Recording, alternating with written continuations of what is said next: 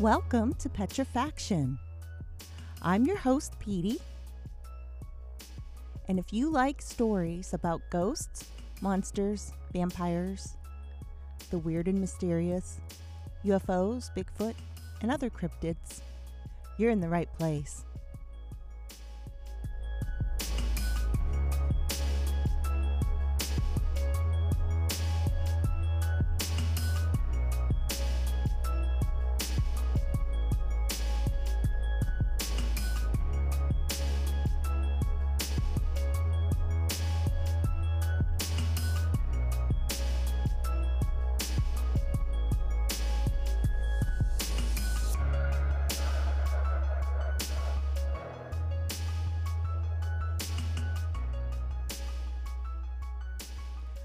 Sit back, relax, and enjoy the show. And remember, friends, be prepared to be petrified.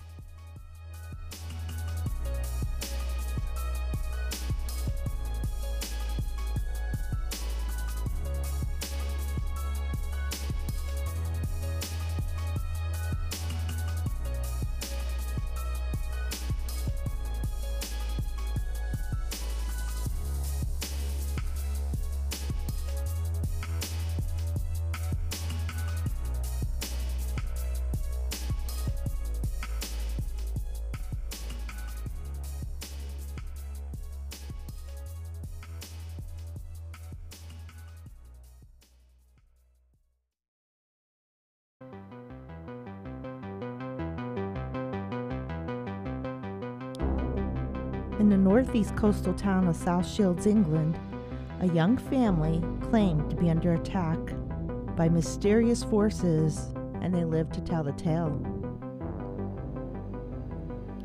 The terror that would come to be known as the South Shields poltergeist began in earnest in December of 2005. Up until then, the couple and their three year old son had resided in the house and had never experienced anything that they consider otherworldly. The house had always been quiet with very little trouble. The activity began with the occasional door opening and closing on its own, as well as chairs seemingly moving on their own accord.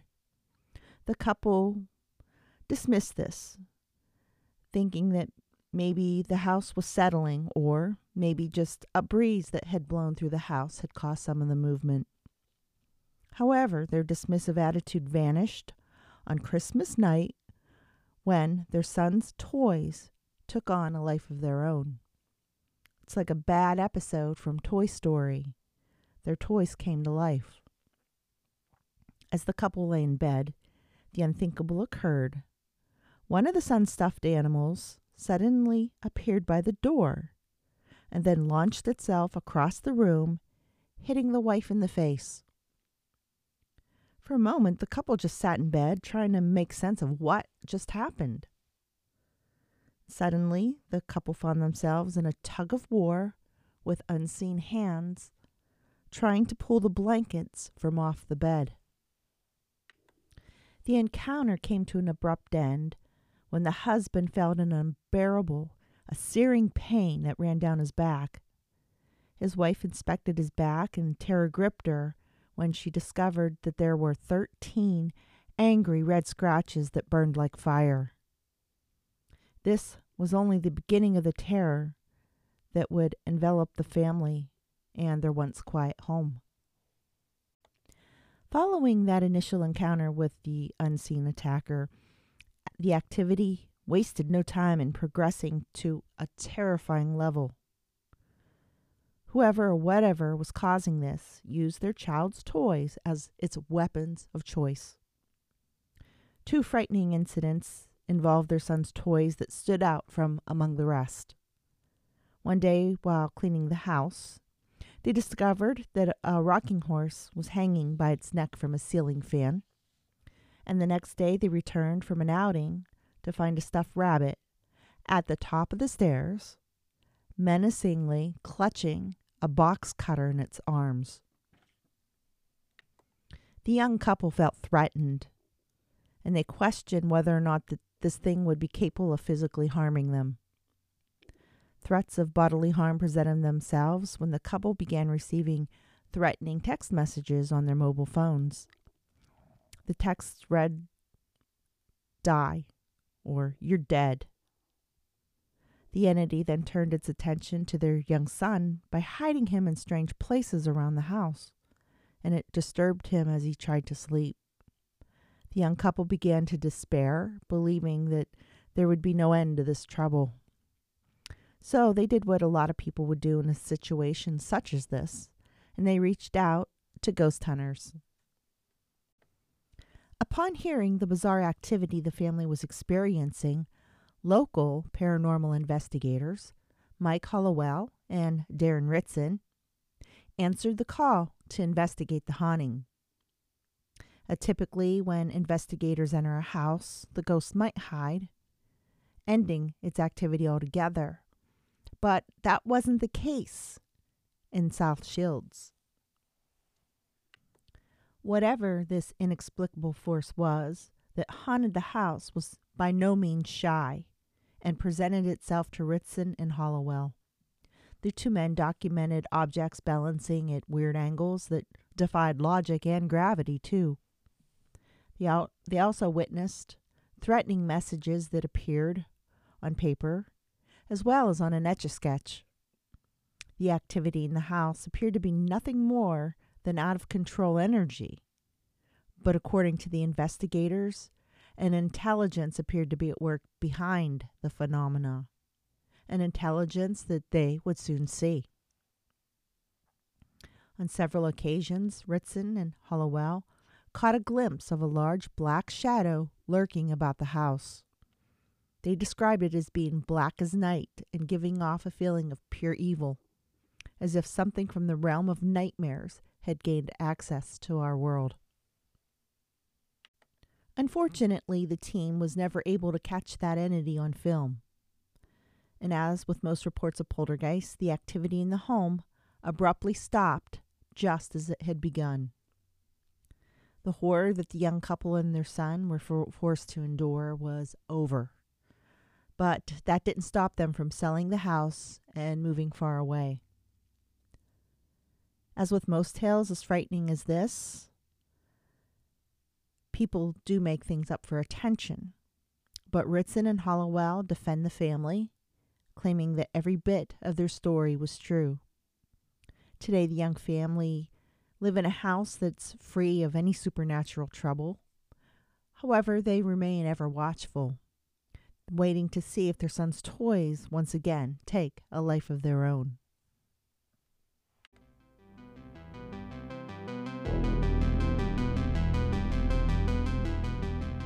This is another article about the South Shields poltergeist. I hope it's not too redundant. Um, I'm just sharing this one because I thought there was some more detail in it and um, a little bit of different information given regarding the case. So I wanted to share. This is from an article called Come Out and Play The Creepy Case of the South Shields Poltergeist by Brent Swancer. Now, up until the winter of 2005, a young couple, usually called Mark and Mary Ann to protect their real identities, and their three year old son, Robert, were living a peaceful life in a house in the quiet coastal town of South Shields in northeast England. In December of that year, the family began to experience a steadily increasing paranormal phenomena that they couldn't explain. It started quite simply with things like doors suddenly opening or closing on their own, and they heard strange sounds coming from the walls. After that, furniture and other objects objects began to seemingly move around on their own, such as chairs found stacked on top of each other or upon a table in the bedroom, or a large chest of drawers moved mysteriously from one bedroom to another.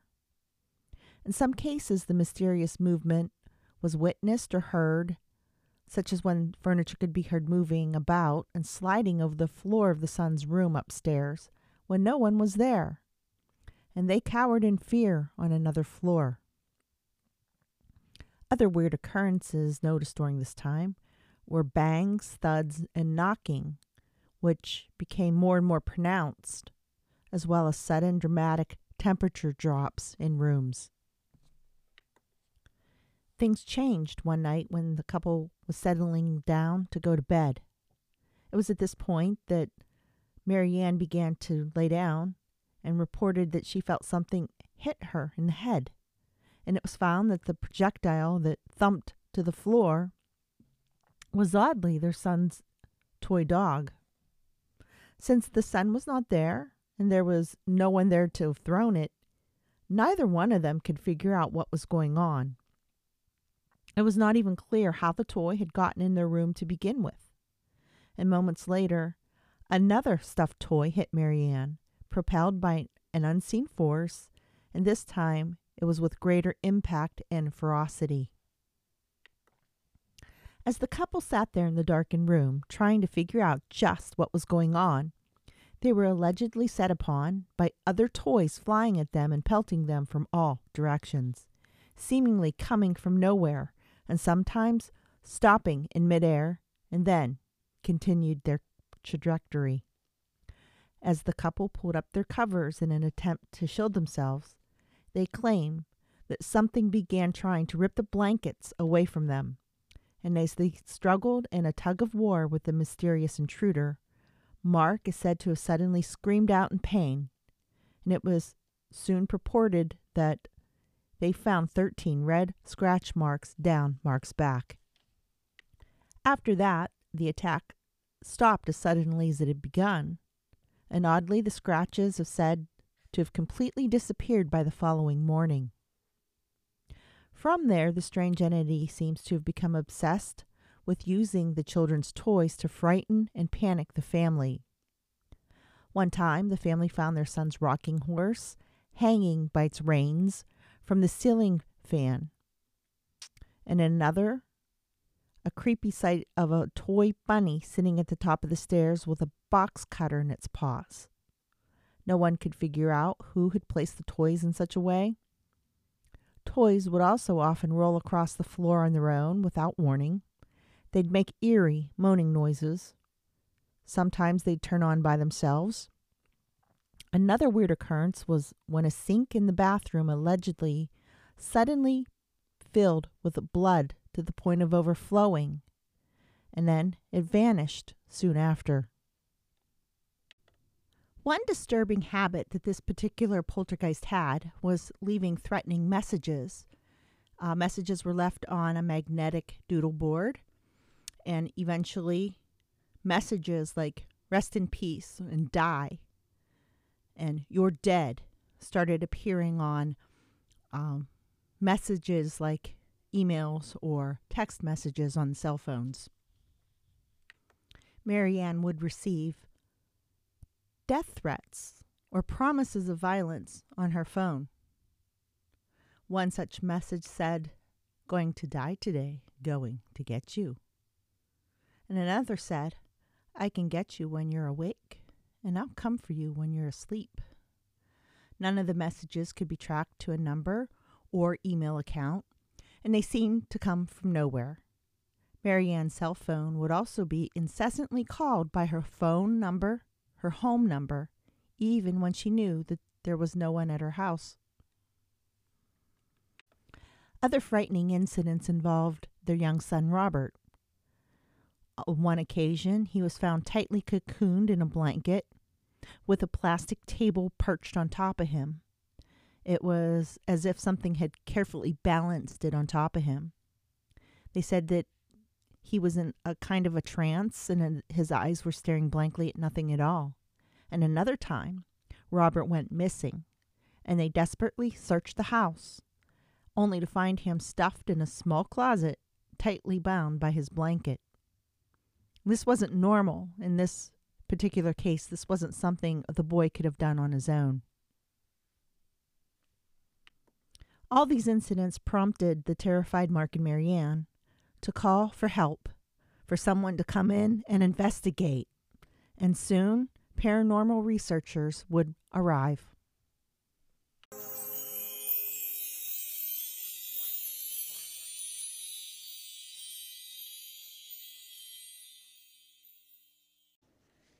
Paranormal investigators Mike Hallowell and Darren Ritson would soon arrive. And for their part, at first, Hallowell and Ritson were not particularly convinced of the frantic story told by the family or of the wild claims. Such intensely pronounced, violent poltergeist behavior is actually quite rare, and the claims just seemed like too much. Nevertheless, they went to the home and set up their equipment, which included motion activated video cameras, sensors, and other sophisticated gear. At this point, they didn't expect much to come of it, but they would soon see that they were very wrong indeed. Whatever sinister presence was residing within the house seems to have been rather perturbed by them being there, as it began to escalate its ghostly activity, and quite often it happened in full view of the amazed investigators. Toys began to move around. They made inexplicable noises or even talked. There were disembodied voices emanating from an old baby monitor. Their gear was often turned off or even broken by the unseen force. Various toys, and on one occasion, even knives, were thrown at the investigators. The investigators also witnessed doors open and slam closed, objects levitating, blankets on beds sliding off, lampshades swinging. Strange messages appeared on the son's board or on pieces of paper, and various household items or furniture were found impossibly balanced at strange angles.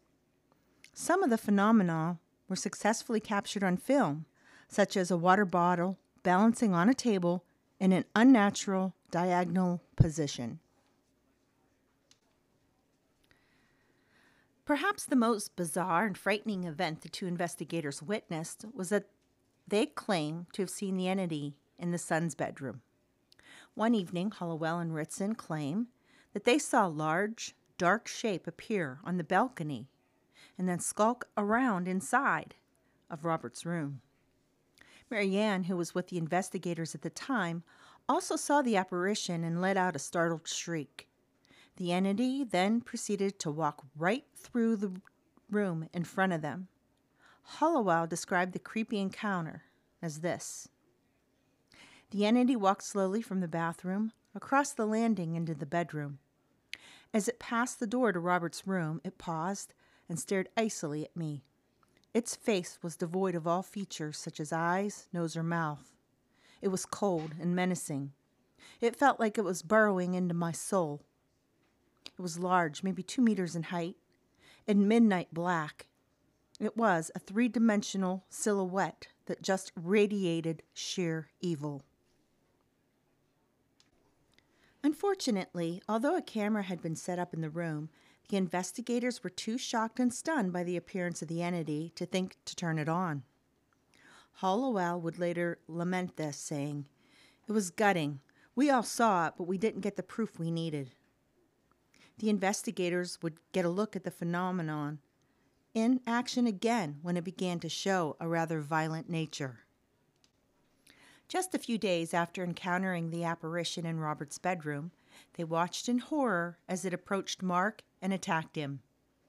During the encounter, everyone could clearly see large, wicked scratch marks, as if from talons, form on Mark's back. An amazed Hallowell said of the strange, unsettling incident. You could actually watch the scratches forming. First, an elongated red patch, and then sharply defined scratches within it. Cuts started to appear on the right side of his back, and they immediately bled. Then Mark's skin started to change color. It went dark, almost if it was sunburnt. I've seen film and stills of poltergeist scratches appearing before, but nothing like this. The investigators claim that this time they caught the whole brutal encounter on tape and although the video is quite grainy, scratches can allegedly be seen appearing on Mark. Several other such attacks were witnessed, always targeting Mark, sometimes leaving bruises or welts, and at other times scratches, all of which faded soon after. Assaults were also witnessed by several other investigators who Hallowell and Ritson had excitedly called in to investigate the plagued home. Just as suddenly as the poltergeist activity had started, one day it just ceased, and no more phenomena occurred anywhere in the house. All had gone quiet. In the end, the disturbances and various strange phenomena caused by what has become known as the South Shields poltergeist were witnessed by dozens of witnesses, including family, friends, and paranormal investigators. Hallowell and Ritson would go on to write a whole book on the incident called The South Shields Poltergeist One Family's Fight Against an Invisible Intruder. And they remain adamant that everything described really happened, and that this was an authentic haunting of an intensity and magnitude rarely seen. They've even gone so far as to call it a Premier League poltergeist haunting. For their part, although there have been no more incidents since, Mark and Marianne remain traumatized by the whole ordeal. And Marianne has said, We were absolutely terrified. I don't think I'll ever be the same again. If I hear a noise that I can't explain, or something goes missing, then it always makes us wonder whether it has come back again. But right now, we're just glad that it seems to be leaving us alone. So, what was going on here? The South Shields poltergeist has often been accused of being merely an elaborate prank or hoax enacted by the family, but the investigators, Hallowell and Ritson, have denied this, saying that Marianne had seemed genuinely terrified and that there was no way the particular phenomena that, that had personally been witnessed by them could have been faked. The South Shields poltergeist case is without a doubt bizarre, but it is well witnessed and downright intensely frightening. It's often compared to the more well known Enfield poltergeist, which was the basis for the popular 2016 film The Conjuring 2.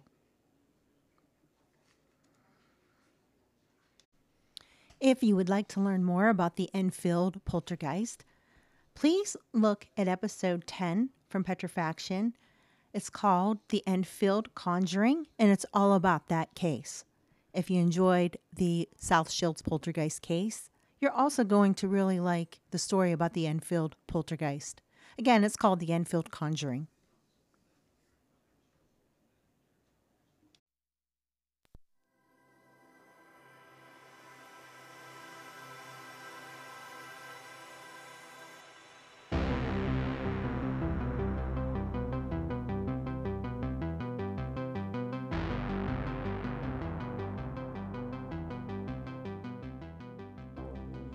That's all for today's podcast. I thank you for tuning in and I hope you liked the show. If you did, please tell a friend, give us a rating, and hit subscribe. If you have a story you would like to share on Petrifaction, you can contact me at pd at petrifaction at protonmail.com. And remember to check out today's show notes for more information on today's stories.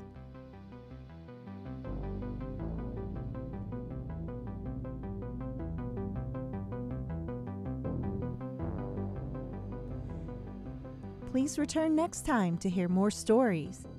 And friends, be prepared to be petrified.